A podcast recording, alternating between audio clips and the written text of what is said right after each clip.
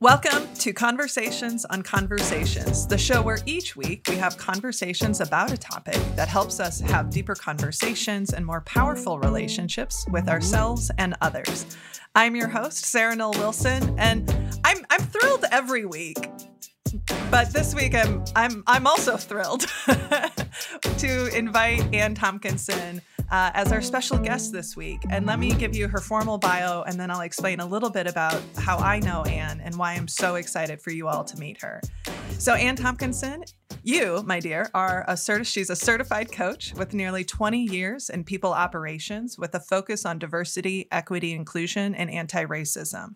Her work includes transforming organizational culture, leadership coaching, public speaking and designing, implementing and facilitating learning for organizations, boards, and leadership teams to bring an equity lens to systems and processes, and believes that when individuals experience liberation, organizations flourish. I Anne, I was trying to remember when you and I met because we first connected on Twitter back in possibly 2018, 20 eh, something like that. I think the first time I met you in person was in Chicago. Yes, at the SHRM okay. conference, the HR conference, and we sat on the floor together. Yeah, I think that was 2018. Yeah, that was a long time ago. Yeah, we sat on the floor together. Yes, I vividly remember that because I don't sit on the floor for just anyone. and I sit on the floor all the time without thinking. Uh, but but I have had a chance to um, get to know Anne on a personal level, and even for my own growth and development, I had the uh, honor of working with Anne as a coach for a number of months during 2020 um, as she worked with coaching um, me and helping me with my personal growth and development um, and, and looking at the work that we were doing through a, a lens of systemic oppression. And, you know, and, and before I bring you on, you know, one of the things I just, what, what I'm really excited about with this conversation is, you know, the whole series is intended for us to pause, reflect, think differently about how we're thinking, how we're talking. And sometimes that's not going to always be comfortable. And sometimes there are, are truths or uh, realities that we need to consider and get curious about. And so I'm, I'm really excited where we're going to dive in today, which is, you know, really exploring the power of the words that we use. But before we do that, hi, Anne.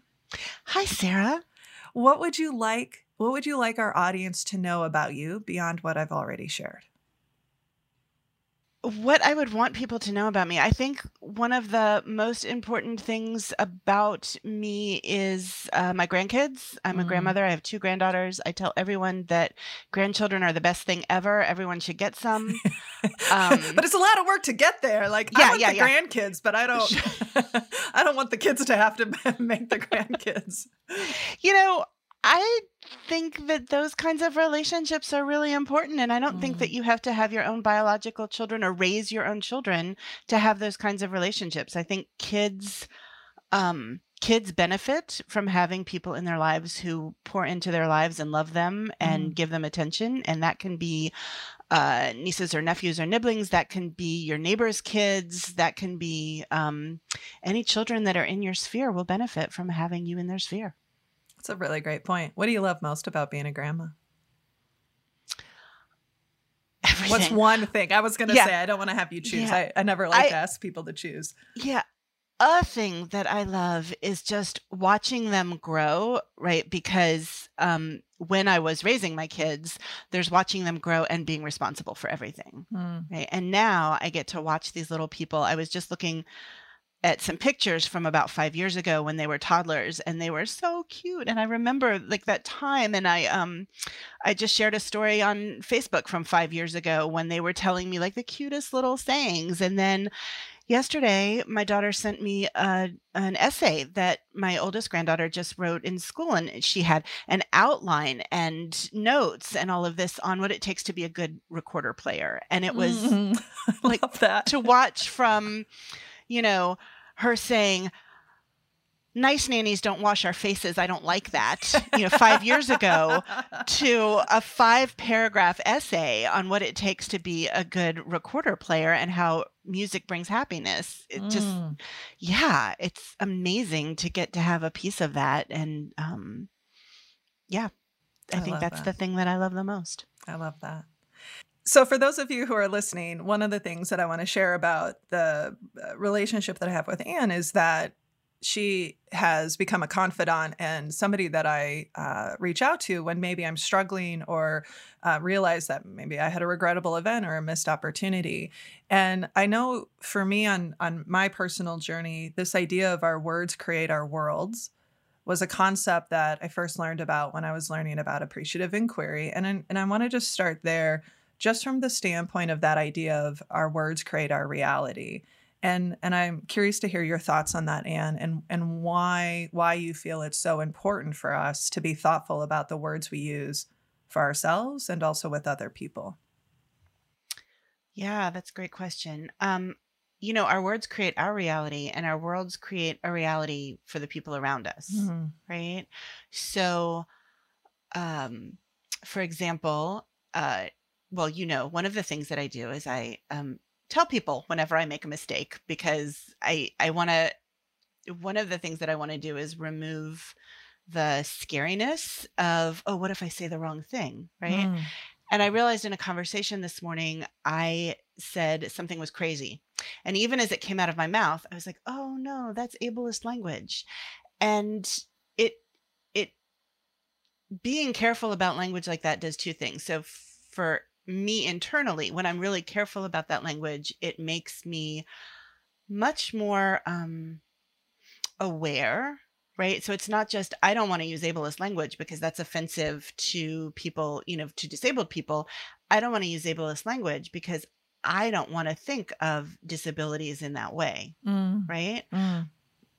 But it also, it doesn't just affect disabled people who hear me use that language, it also affects anyone who hears me use that language because when we use you know ableist language we're telling the world that it's okay that disabled people don't matter that we can you know minimize their experience and i don't want to i don't want to i don't want to do that. Mm. i don't want to do that. I don't want to be that person. So you know i want to be a person who's careful so that the world that I'm creating with my wor- words for myself and for everyone around me is the world that I want to live in. Mm. Mm. I, there's always moments where I'm like, can you repeat that again?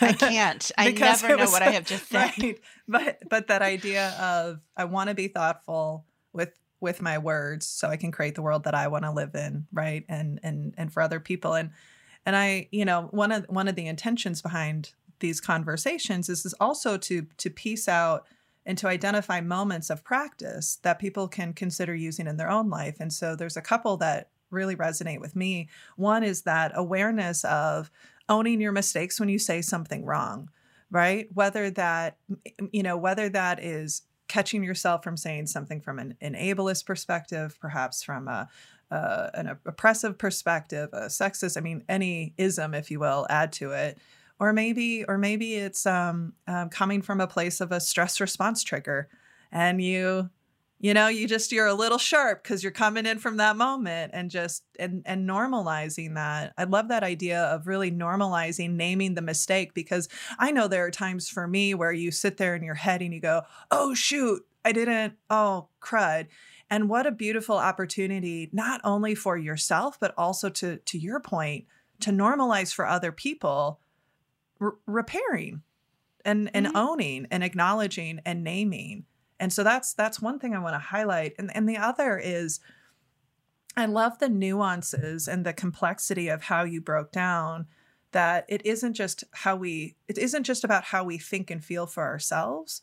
Um, it's also how other people experience us and right the world we create for them but it's also how we think and experience how we think about the world. That's that's a layer that is really resonating yeah. for me right now. Yeah. Yeah. Um you can edit this out if you want, but can I just um challenge you a little bit.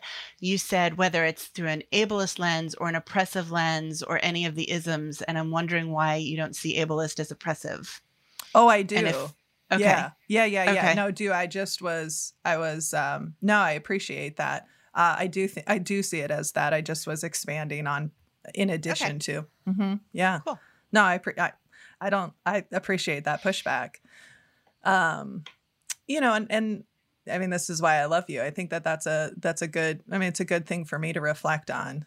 Um, for me, it was it was expanding beyond that. But that's not to say there might not be something potentially in there in an unconscious way that may not connect that. Yeah. Let me let me you know let me let me ask you this. You know, one of the things as I was thinking about preparing for this conversation is there's a quote that's um, uh, resonant for me, and it comes from Margaret Wheatley, who does a she's an author and she talks a lot about complexity in the workplace and uh, leadership. And one, and one of the quotes that she has is, "Without reflection, we go blindly on our way, creating more unintended consequences and failing to achieve anything useful." And I was curious just to you know share that with you and to see what comes up for you because the idea of being intentional with our language requires us to have a deeper level of reflection than maybe we're used to having. Yeah, it really does. And I I love that quote. I've not heard it before, but I really love that quote. I think um I think sometimes when people think about being careful with their language, it's kind of like a checklist. Oh, I shouldn't say this because it's ableist or it's sexist or it's racist or it's whatever it might be. So I'm not supposed to say it, so I'll stop saying it. And that takes away the nuance of the reflection. Like, why do I say that? Why is that Mm. so easy for me to say? Um, you know, going back to my example of words like ableist words like crazy, you know, one reason it's easy to say is because everybody says it. Mm-hmm. And then it's like, well, wow, why does everybody say it? Why is that okay? What, you know, it, yeah, it has to be so much more than a checklist because our words create our worlds, but we we choose our words Hmm. right? So we're not just we can just be thoughtlessly spitting things out and creating a world that we have no idea what it is that we're creating. And I think that's what the quote is getting at, right? Like if we don't Mhm. have some reflection, then uh, we we don't know what we're creating, and we're putting things out there that you know. I don't think there. I don't think that there's. I don't think that there are many people out in the world who would say they don't care about you know other people they don't care you know if they're going around stomping on people and hurting people and causing harm like most people would say no that's not who i want to be i want to be somebody that you know cares about people i don't want to cause harm but then they don't think about how to make that happen Mm. or why those intentions aren't being realized Mm. right? So it's Mhm. easy to say, I want to be a good person. I am a good person. I want to think of myself as a good person, um, without thinking like, well, what is what does a good person look like, Mm. and what makes a good person, and how do I become a good person, and and then how do I understand that all of my lofty aspirations are aspirations, and I'll get closer and closer and closer, and I will never fully hit it, so that I don't beat myself up when I miss the mark Mm. um, I just go back and think, well, why, why, why did that slip out today? Why was that so easy? You know, Mm. what was it? What was going on in my mind? What was it about the conversation? Like, how did, how did that happen? Not in a, oh my goodness, how did that happen? But like, really reflect, how did that happen? And Mm. I have not spent much time reflecting on that because it did literally just happen, you know, in a meeting right before I got on the call with you. So, um, but it is something that I want to spend some time with. Like I've gotten pretty good at not using ableist language like that, and then there it was. And why? You know, what was it? What was it in that moment? I don't know. What you know, one of the things, one of the things that I'd love to to hear is, uh, you know, when you and I were were talking about what did we want to explore together. One of the things that you mentioned was you used to be, or you, you know, historically were a fairly sarcastic person, which I resonated Yes. with because Yes. It's something that I, you know, I sometimes say it's sometimes sarcasm is my love language, but then I realize how sharp it can be. So I'm curious to, you know, paint the picture for us of um, you know, as best you can in the time we have of of your journey, you know, what what has your journey been, or what were some of those key moments in your journey that that took you perhaps from a I'm making an assumption here, but Mm-hmm. perhaps from a place of maybe not being as intentional, maybe not being as as curious, maybe you know not slowing down enough, and right, we all of us spend a lot of our time on autopilot. Um, and to to where you are now from a standpoint of wanting to be not only for yourself but help others be much more intentional about the world that they create through their words. Yeah, you know, it's funny when we look back, sometimes it's easy to find those pivotal moments and then Mm. sometimes it's not, right? Like the journey is so gradual. And it's not like you wake up one day and you say, I am about to go on a journey to become, you know, a person who is no longer relies on sarcasm as a defense mechanism. Um, I, I mean, to be honest, the sarcasm thing I didn't even realize until probably in the last year or so. Like, oh, I'm, I don't think I'm sarcastic anymore. I don't think I'm Mm. sarcastic anymore, right? I didn't. It, it wasn't something that I was working toward. I think it's a byproduct. Uh, I um, and there are still some pivotal moments, Mm. right? I've I've always been interested in justice and equity, um, and for a long time I came at it from a very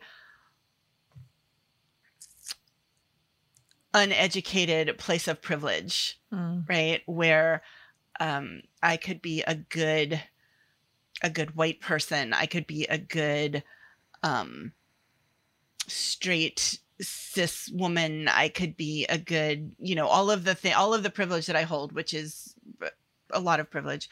Um like i could just i could do good. And there was a lot of unlearning there and i Mhm. think one of the most pivotal things for me is i was in a fellowship in 2019 and it was um it was the nexus fellowship and it was a fellowship it was the first time i was ever in a place that was deliberately decolonized it was created for the people of color and and in many ways specifically the black people in the room and it was the first place i'd ever been where my experience was not centered Mm. right which was not to say that i wasn't welcomed or that i wasn't loved or that i wasn't you know fully included but my experience wasn't centered and i went into that fellowship it was a year long program and i went in and the question that i went in was what is my role as a white person in doing this kind of good work and then when i got there i realized no the question is who am i what does liberation Mm. look like for me Mm.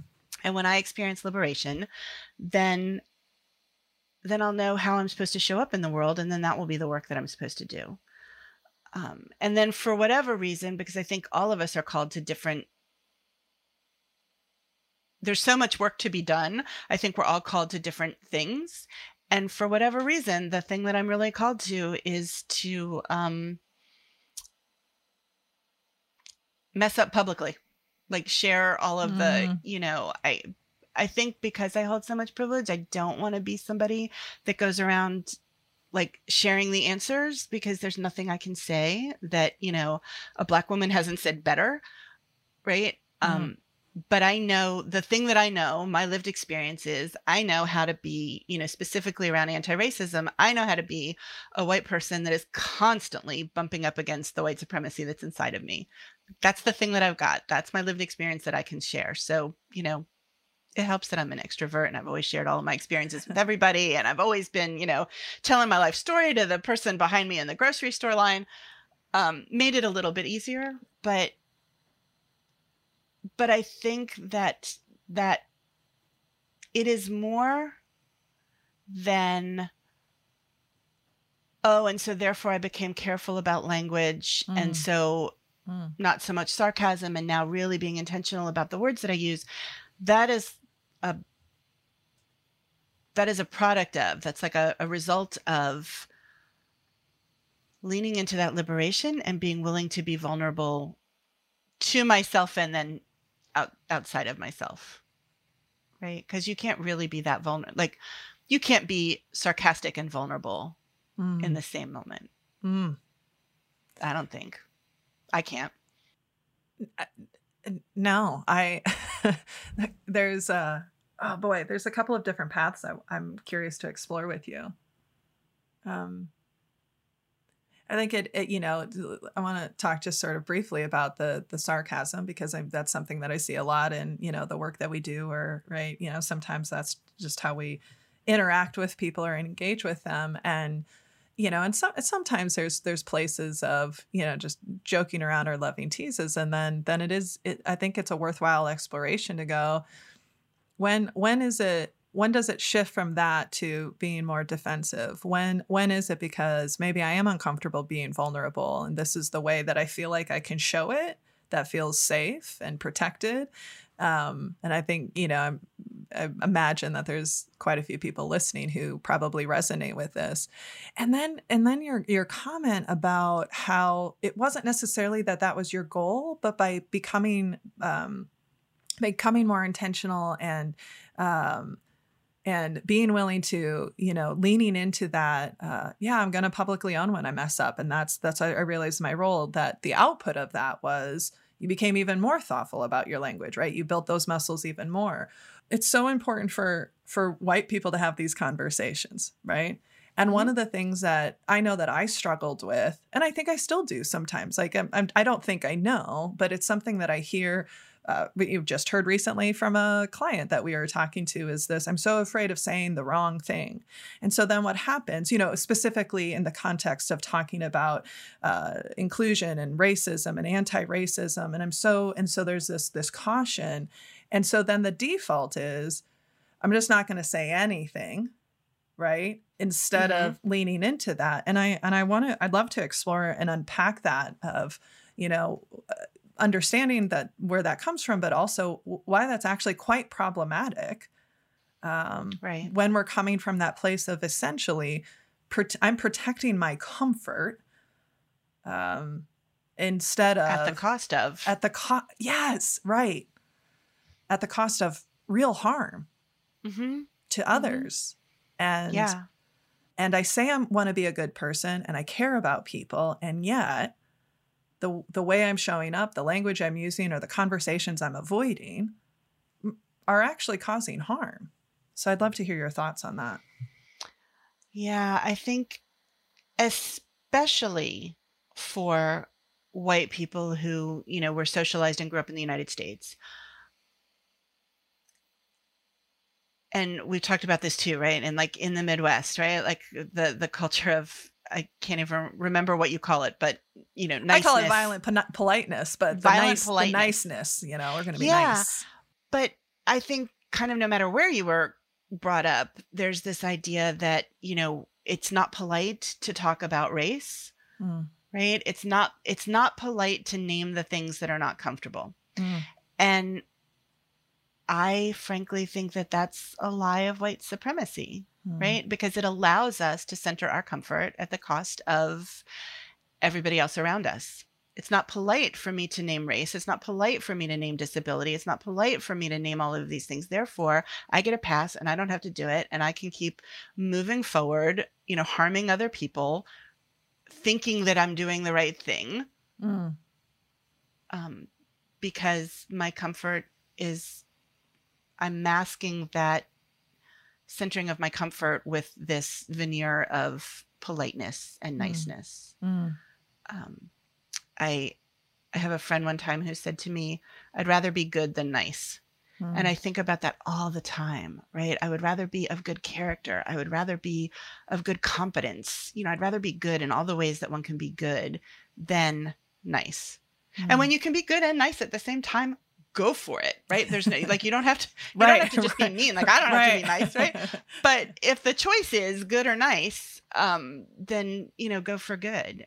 Um, and that fear that you have of saying the wrong thing, you'll say the wrong thing. Mm-hmm. Like we say the wrong thing. I um uh, a colleague of mine, Claire Haas, uh, who I was actually just speaking with this morning, um, in another context, I heard her say one time, you know, as a white person doing this kind of work, of course I'm going to cause harm. Of course I'm going to cause harm. I am choosing to cause harm in service to liberation and not in service to fear. Hmm. And like that is the best the best thing, right? The best way to think about it. So I'm not going to stop because I might cause harm. I know I'm going to get it wrong. I know I'm going to mess it up, but I'm going to keep on stepping out there. I'm going to keep making repair where I need. I'm going to keep learning the things. I'm going to get I'm going to get better at this. And the only, you know, ev- like everything else, right? How do you become a good recorder player?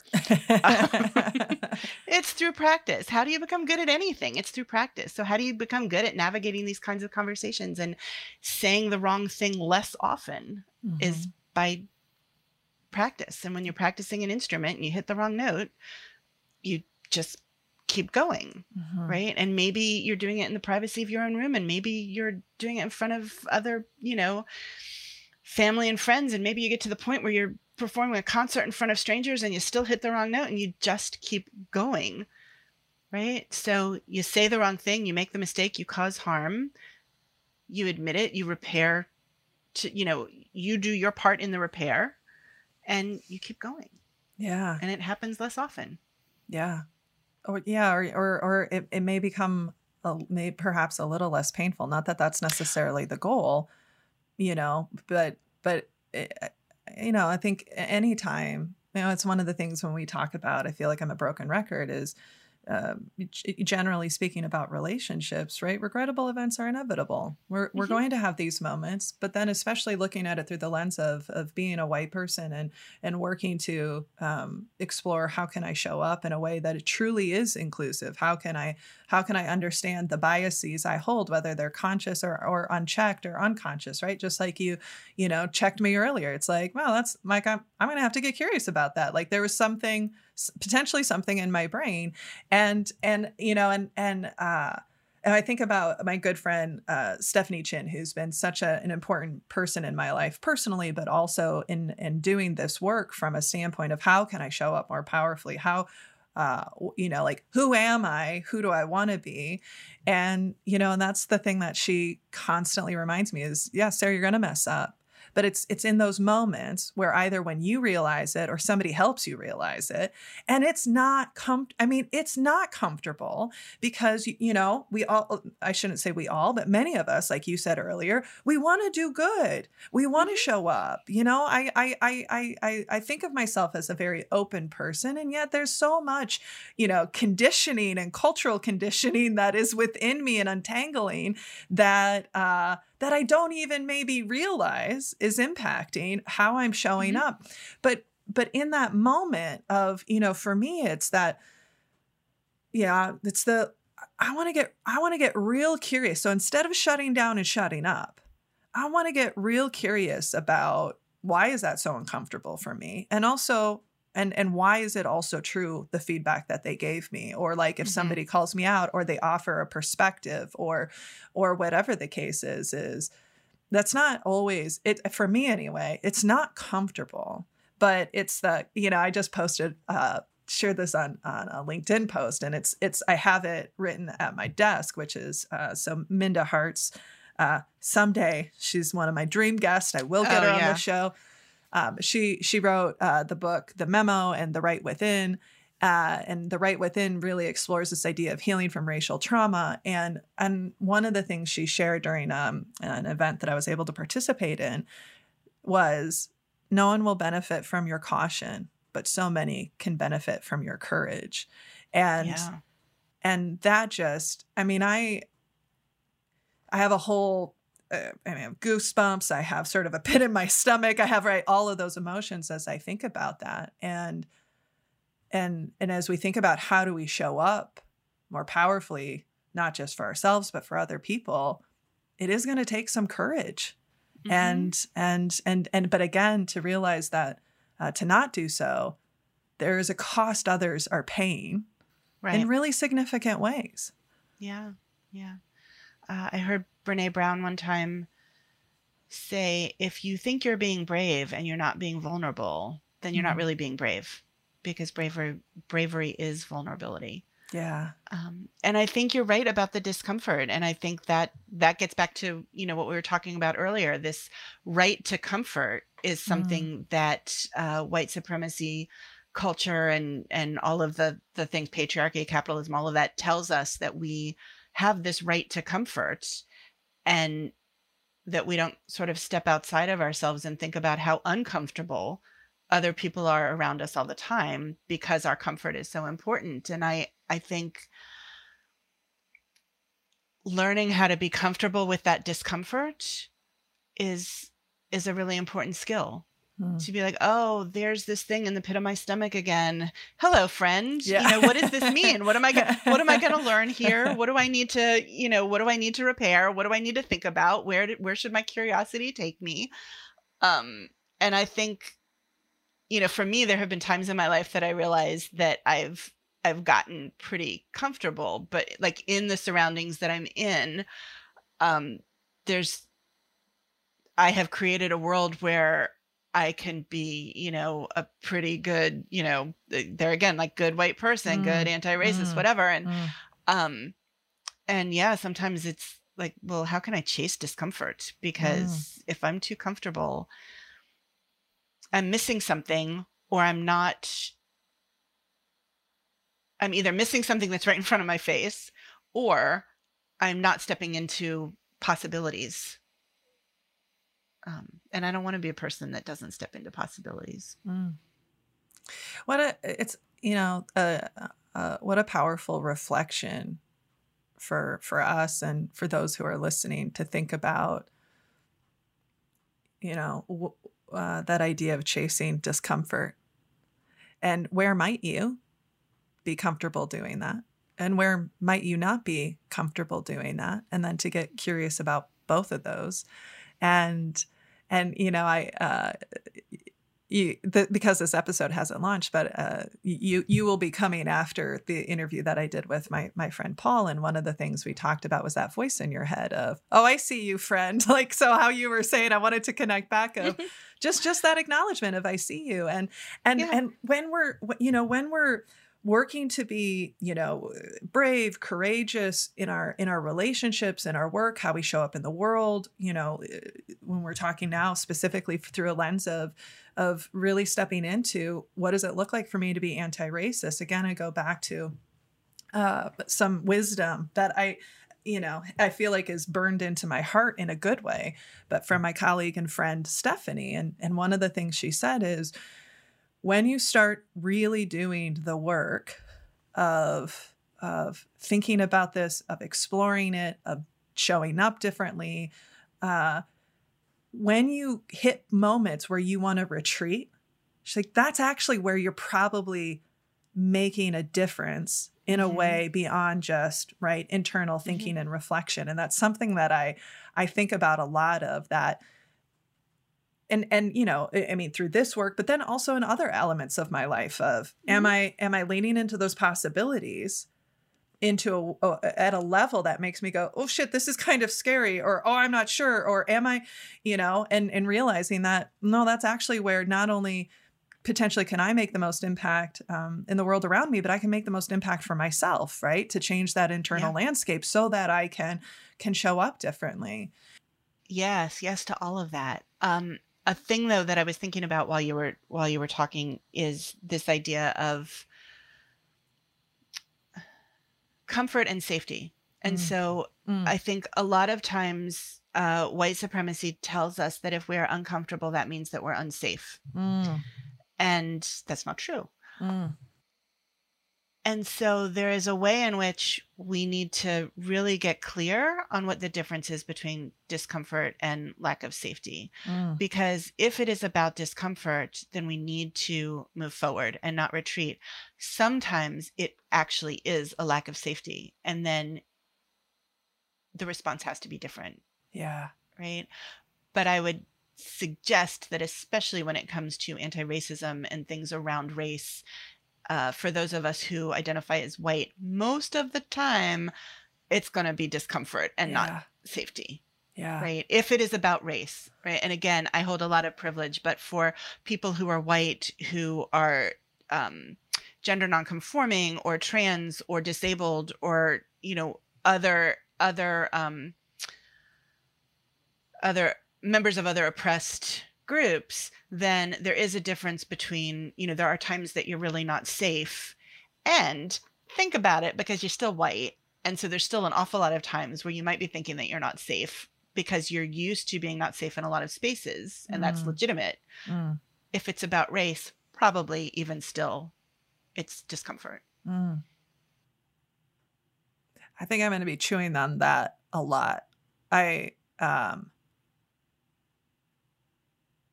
yeah, of uh, ah, I, I, just how you teased out the difference, and and and and also, you know, I, I'm I'm also thinking through the lens of of well, sort of flipping it a bit because I know uh, many of the people who listen are either in positions of formal authority and power, right? Whether that's from an HR perspective, another type of manager perspective, is, you know, and also thinking about when is it unsafe for someone else that that's more than just, oh, it's uncomfortable.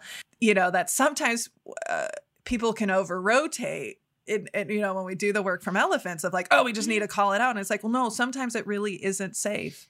Mm-hmm. It, it really isn't. And, and that I think that's such a, that what a powerful reflection to go, is it that I'm unsafe or is it that I'm uncomfortable? Mm-hmm. And, and again, what's the cost of me staying in my comfort to other Right. people, to me? Um, and what's the benefit of the courage?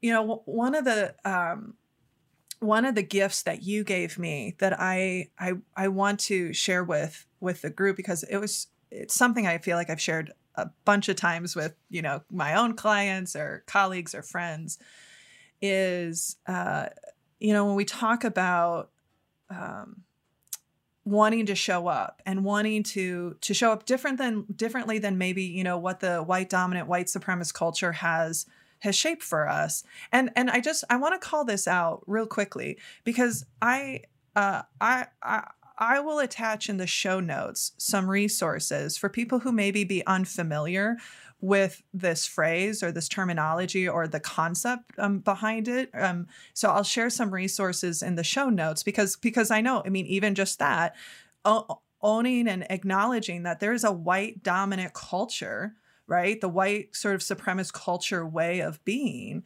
Um, is very present, even if it's not always conscious. So I, I just I wanted to to name that for a second, but um, but related to that, you know, when you and I were doing work together, we we I came to you in a moment, very very tender moment. So I'll I'll, I'll tell the story a bit, just you know. Um, the world was in chaos because of the pandemic, you know. Yep. And and I was getting all these messages about how I should run the company, how I should show up for people. And and I'll I'll never forget you and I had a conversation and I with I, I remember just being parts afraid and and also um worried of, you know, what if what if in wanting to build a company that's truly good for humans and all humans, what what if I'm actually too empathetic? Was the question that I asked. And and I and you know, Anne paused and then she said, "Well, what would it look like to be too empathetic?"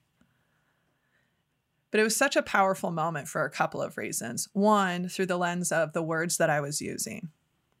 2 through the lens of all the rules I had been taught about what it looks like to be a successful quote unquote business owner. Again, through a very, uh, you know, white dominant lens of, well, you have to be tough and you have to be achievement oriented and you have to have the sense of urgency and you can't have emotions in the workplace and perfectionism, right, at all cost. And, you know, the list goes on.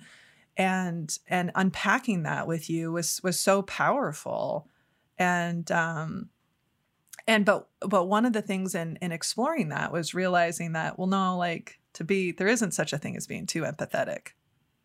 Because it, it doesn't mean that i won't hold people accountable. It doesn't mean that we won't you know won't work through if there's challenges. Um but then you explain this garden metaphor. And and do you remember the the like tangling of the roots and it Oh, yes, not I- enough Would yes, I use do you that all the remember that enough to be able to share that in your words Oh, Um, sure. Because I this is something I share all the time. So I think of it as when I think about like white supremacy culture, white dominant culture, I think of it as like I'm a garden, right? And the the the the flowers or the plants or the the whatever it is that's planted there because I think for each of us it's it looks something different. But that's that's the true me who I really am who I'm meant to be who I want to be in the world. And I you know all of these plants have roots right? And these roots go down and they get nurtured and I can grow and I can flourish. And then there's white supremacy culture which are like the weeds in the garden. But the weeds go really deep and the weeds are are woven through and around the roots of the weeds are woven through and around the roots of the plants right? And so you can't just look at white supremacy and say boom i'm gonna i'm gonna yank it out without doing tremendous damage to the the plants to, to who you truly are right? So it's this unwinding and unwrapping and really carefully separating so that you can then get rid of it. And um they're in deep. They're in deep. Uh, um, there's a, a, saying that people will will that you may have heard about how you know we're like we're like fish in the water and the water around us is white supremacy and i heard someone recently say no actually we're the water mm. Mm. and so these like i don't believe that i'm going to be able to get all of these roots out in my lifetime but mm. that's mm. what my life's work is is to just keep you know, it'll get easier, right? I get more nimble at doing it. Um, I get rid of some of the bigger ones that were really mm. clogging things up so that now I can get, you know, to the little ones that uh, I never would have noticed before. But that, like that, that really delicate separating the roots of white supremacy culture from the roots of who I truly am at my most liberated. Um, it's hard and mm. it's delicate and nuanced and you know how weeds just keep growing right mm-hmm. so like mm-hmm. you, you you have to keep doing it um to get to a point where you're doing it faster than they can grow back mm. yeah it's yeah that that like micro incision over and mm-hmm. over and over mm-hmm. and you know and and you know you you said earlier uh you know i, I want to be someone who leans into possibilities and and i and i and i i think that's such an important practice of what you know the you know something we talk about a lot within our team or even in the work or even just reflection you know nick and i we talk about this are these rules and roles that have been created for us of, of what it means and what it looks like and whether that's what it means and what it looks like to work what does professionalism look like what does a relationship look like what is my role as the wife what is his role as the the husband and and how how there are things that um you know whether they were told explicitly or implicitly or just conditioned that that limit us and and who we who we can be you know that that mm-hmm. that that flower of who we are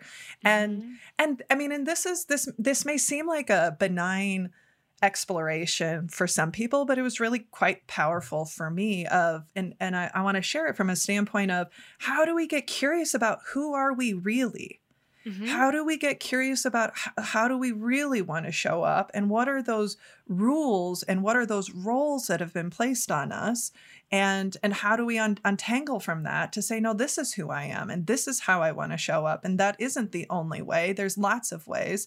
You know for me it was um you know and anyone who who knows me knows that i for many many years operated at one speed like unhealthily mm-hmm. at an unhealthy pace right mm-hmm. and um and i and i wanted to to get better at resting and it wasn't enough to say oh, I just should nap more.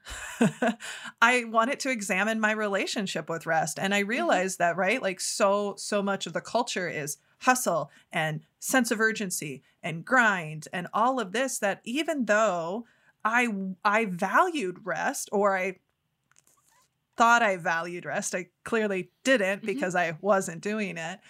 Um, or I knew intellectually how important it was. It wasn't until I took the time to, and this wasn't a single sit down conversation. This was, you know, sort of over a period of months. And I think I still have moments where it's like, oh, that's interesting. That, oh, hello, I see you. I see you voice that tells me I need to hustle. I see you voice that tells me I need to, you know, be scaling and building my company at, you know, an incredible rate. Um, but that that willingness to get real curious about like, man, where did what what what's what have I been told or how have I been shaped related to how I think about how I should show up in the world. And um and you know that that that you know I, I, I, that that that metaphor for me of that garden and and how do we really get like explore the tangling and the untangling and that it doesn't it's not just as simple as saying yeah i want to do this or i want to show up in this way. It's oh there's a lot that's going to hold me to continue showing up in a way that might be different. And you you use the word liberation. Mm-hmm. and that's such an intentional word i know uh, for you especially. Um, and I, I i wanted to get curious about that with you. When uh, when you think of liberation uh, what does that mean for you? And what what might what could that mean for our audience? Yeah i mean so when i'm when i'm thinking about liberation it's it's that thing that you just talked about right? It's who who am I really without mm-hmm. the trappings of what white supremacy or white dominant culture have said, without the trappings of what patriarchy says, without the trappings of what capitalism says, without all of the societal trappings, who am I? Who was I meant to be? Mm. Who do I want to be? What is what is what does that person look like?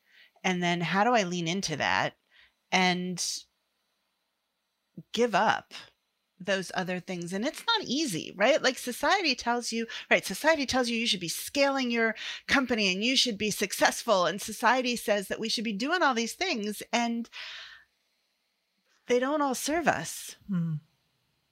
um, and in fact they often like not only don't serve us but actively harm us. Yeah. And so liberation is is leaning you know leaning out of those things and into what's really true. And I think I'm going to now add to my garden metaphor, which I've never done before. Mm. But when this you were is talking a world about premiere. rest, Sorry, there we continue go. on. Yeah. Like, right. So like we're getting rid of the things, right? We're untangling, but we also have to be nurturing mm. the the plants that belong there. Mm. Right. And so I think when I think about liberation, it's it's the untangling, but it's also the nurturing. What am I pouring in? Mm. Um, so that the garden grows beautiful, healthy plants that are that are the plants that are supposed to be there. Hmm.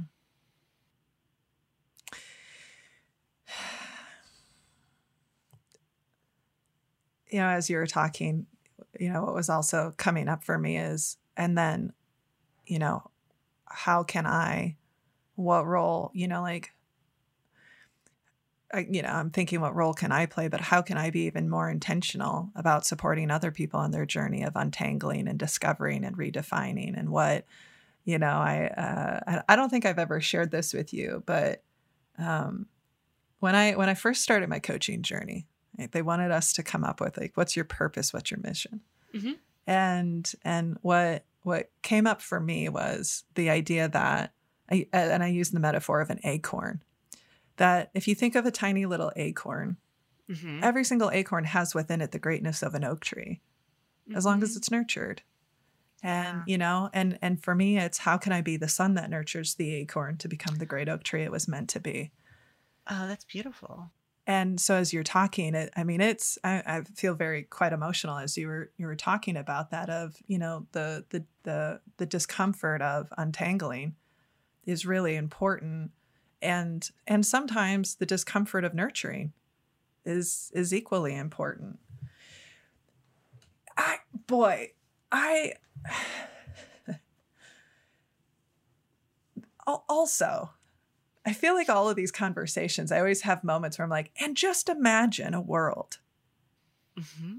where where people could be liberated to be their mm-hmm. true selves to be able to show up in the way that uh, of, of who they are to create systems and structures that are maybe or that are different than what we have to and um and i you know when i've experienced that for myself or i see that maybe in my husband or my friends or you know family members it's it's overwhelming. And and um and but but the but the weeds are still really they're really tight in our in our world, right? Like Um, but I just sit there and go like, God, imagine, imagine, imagine what would be possible. Imagine, you know, imagine what would be possible if everyone was able to lean into their their true self, their that they were able to bring their full gifts forward, that they were able to, uh, you know, be the the humans they deserve to be. Uh, it's the world I want to live in. Yeah. So that's the world we work to create. Yeah.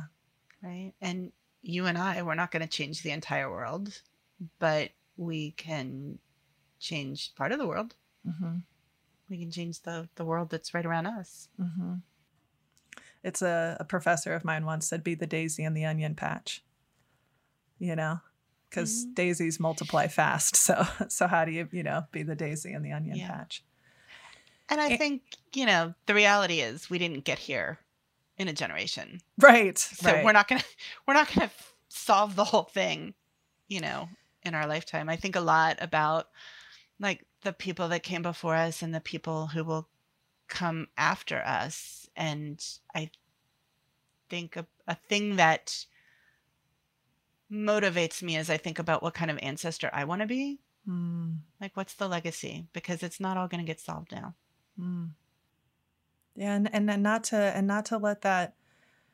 Uh, sometimes I think when situations can feel complex or overwhelming, or that we won't see it done in our lifetime, right? That can also be something that can go, well, I'm going to retreat into what's Mhm. comfortable and good for me. Um, but that that reflection question, I'm I'm definitely going to think on it and would invite our listeners to think about that idea of you know what's your legacy? What's what kind of ancestor do you want to be? You know what are the stories that uh, you know whether it's your grandkids or whatever. And and i and i would invite you know one of the things that i want this to be obviously you and i are having a conversation but i also want to open it up to uh, to those of you who are joining us. So if you've reflected on that question of what kind of ancestor do i want to be and you want to share it with anne and i uh, please do and i will make sure that i share that with her. I mean you can certainly you could share it on social media or you can email email us at podcast at sarahnollwilson.com but i would love to you know hear and hold space for your journey of reflecting on that. And there's so much there's so this was you know this is one of many conversations um, and it was such an important one. And and i'm so i'm so grateful for the role that you've played in my life to help me see the weeds that aren't serving me and the people around.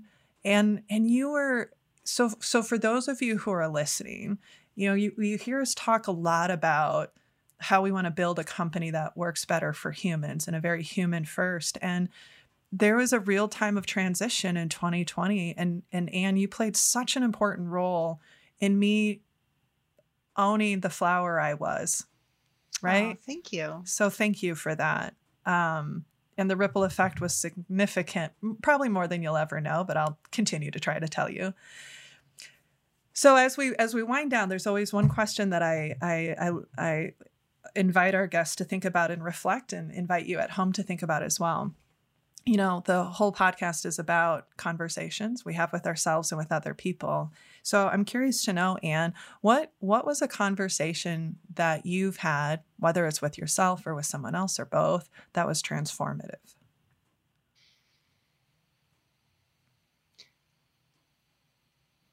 So before I answer that, I just want to say, you know, all of the lovely things you said about me and the relationship that we have and impact. I just want to say likewise. I value Mm. your friendship and the conversations that we have always leave me with something to chew on and something to to think about and contemplate. Um uh and um anytime I I think about how to get curious about something, I think of you. Um, so thank you for that. Um, a transformative conversation.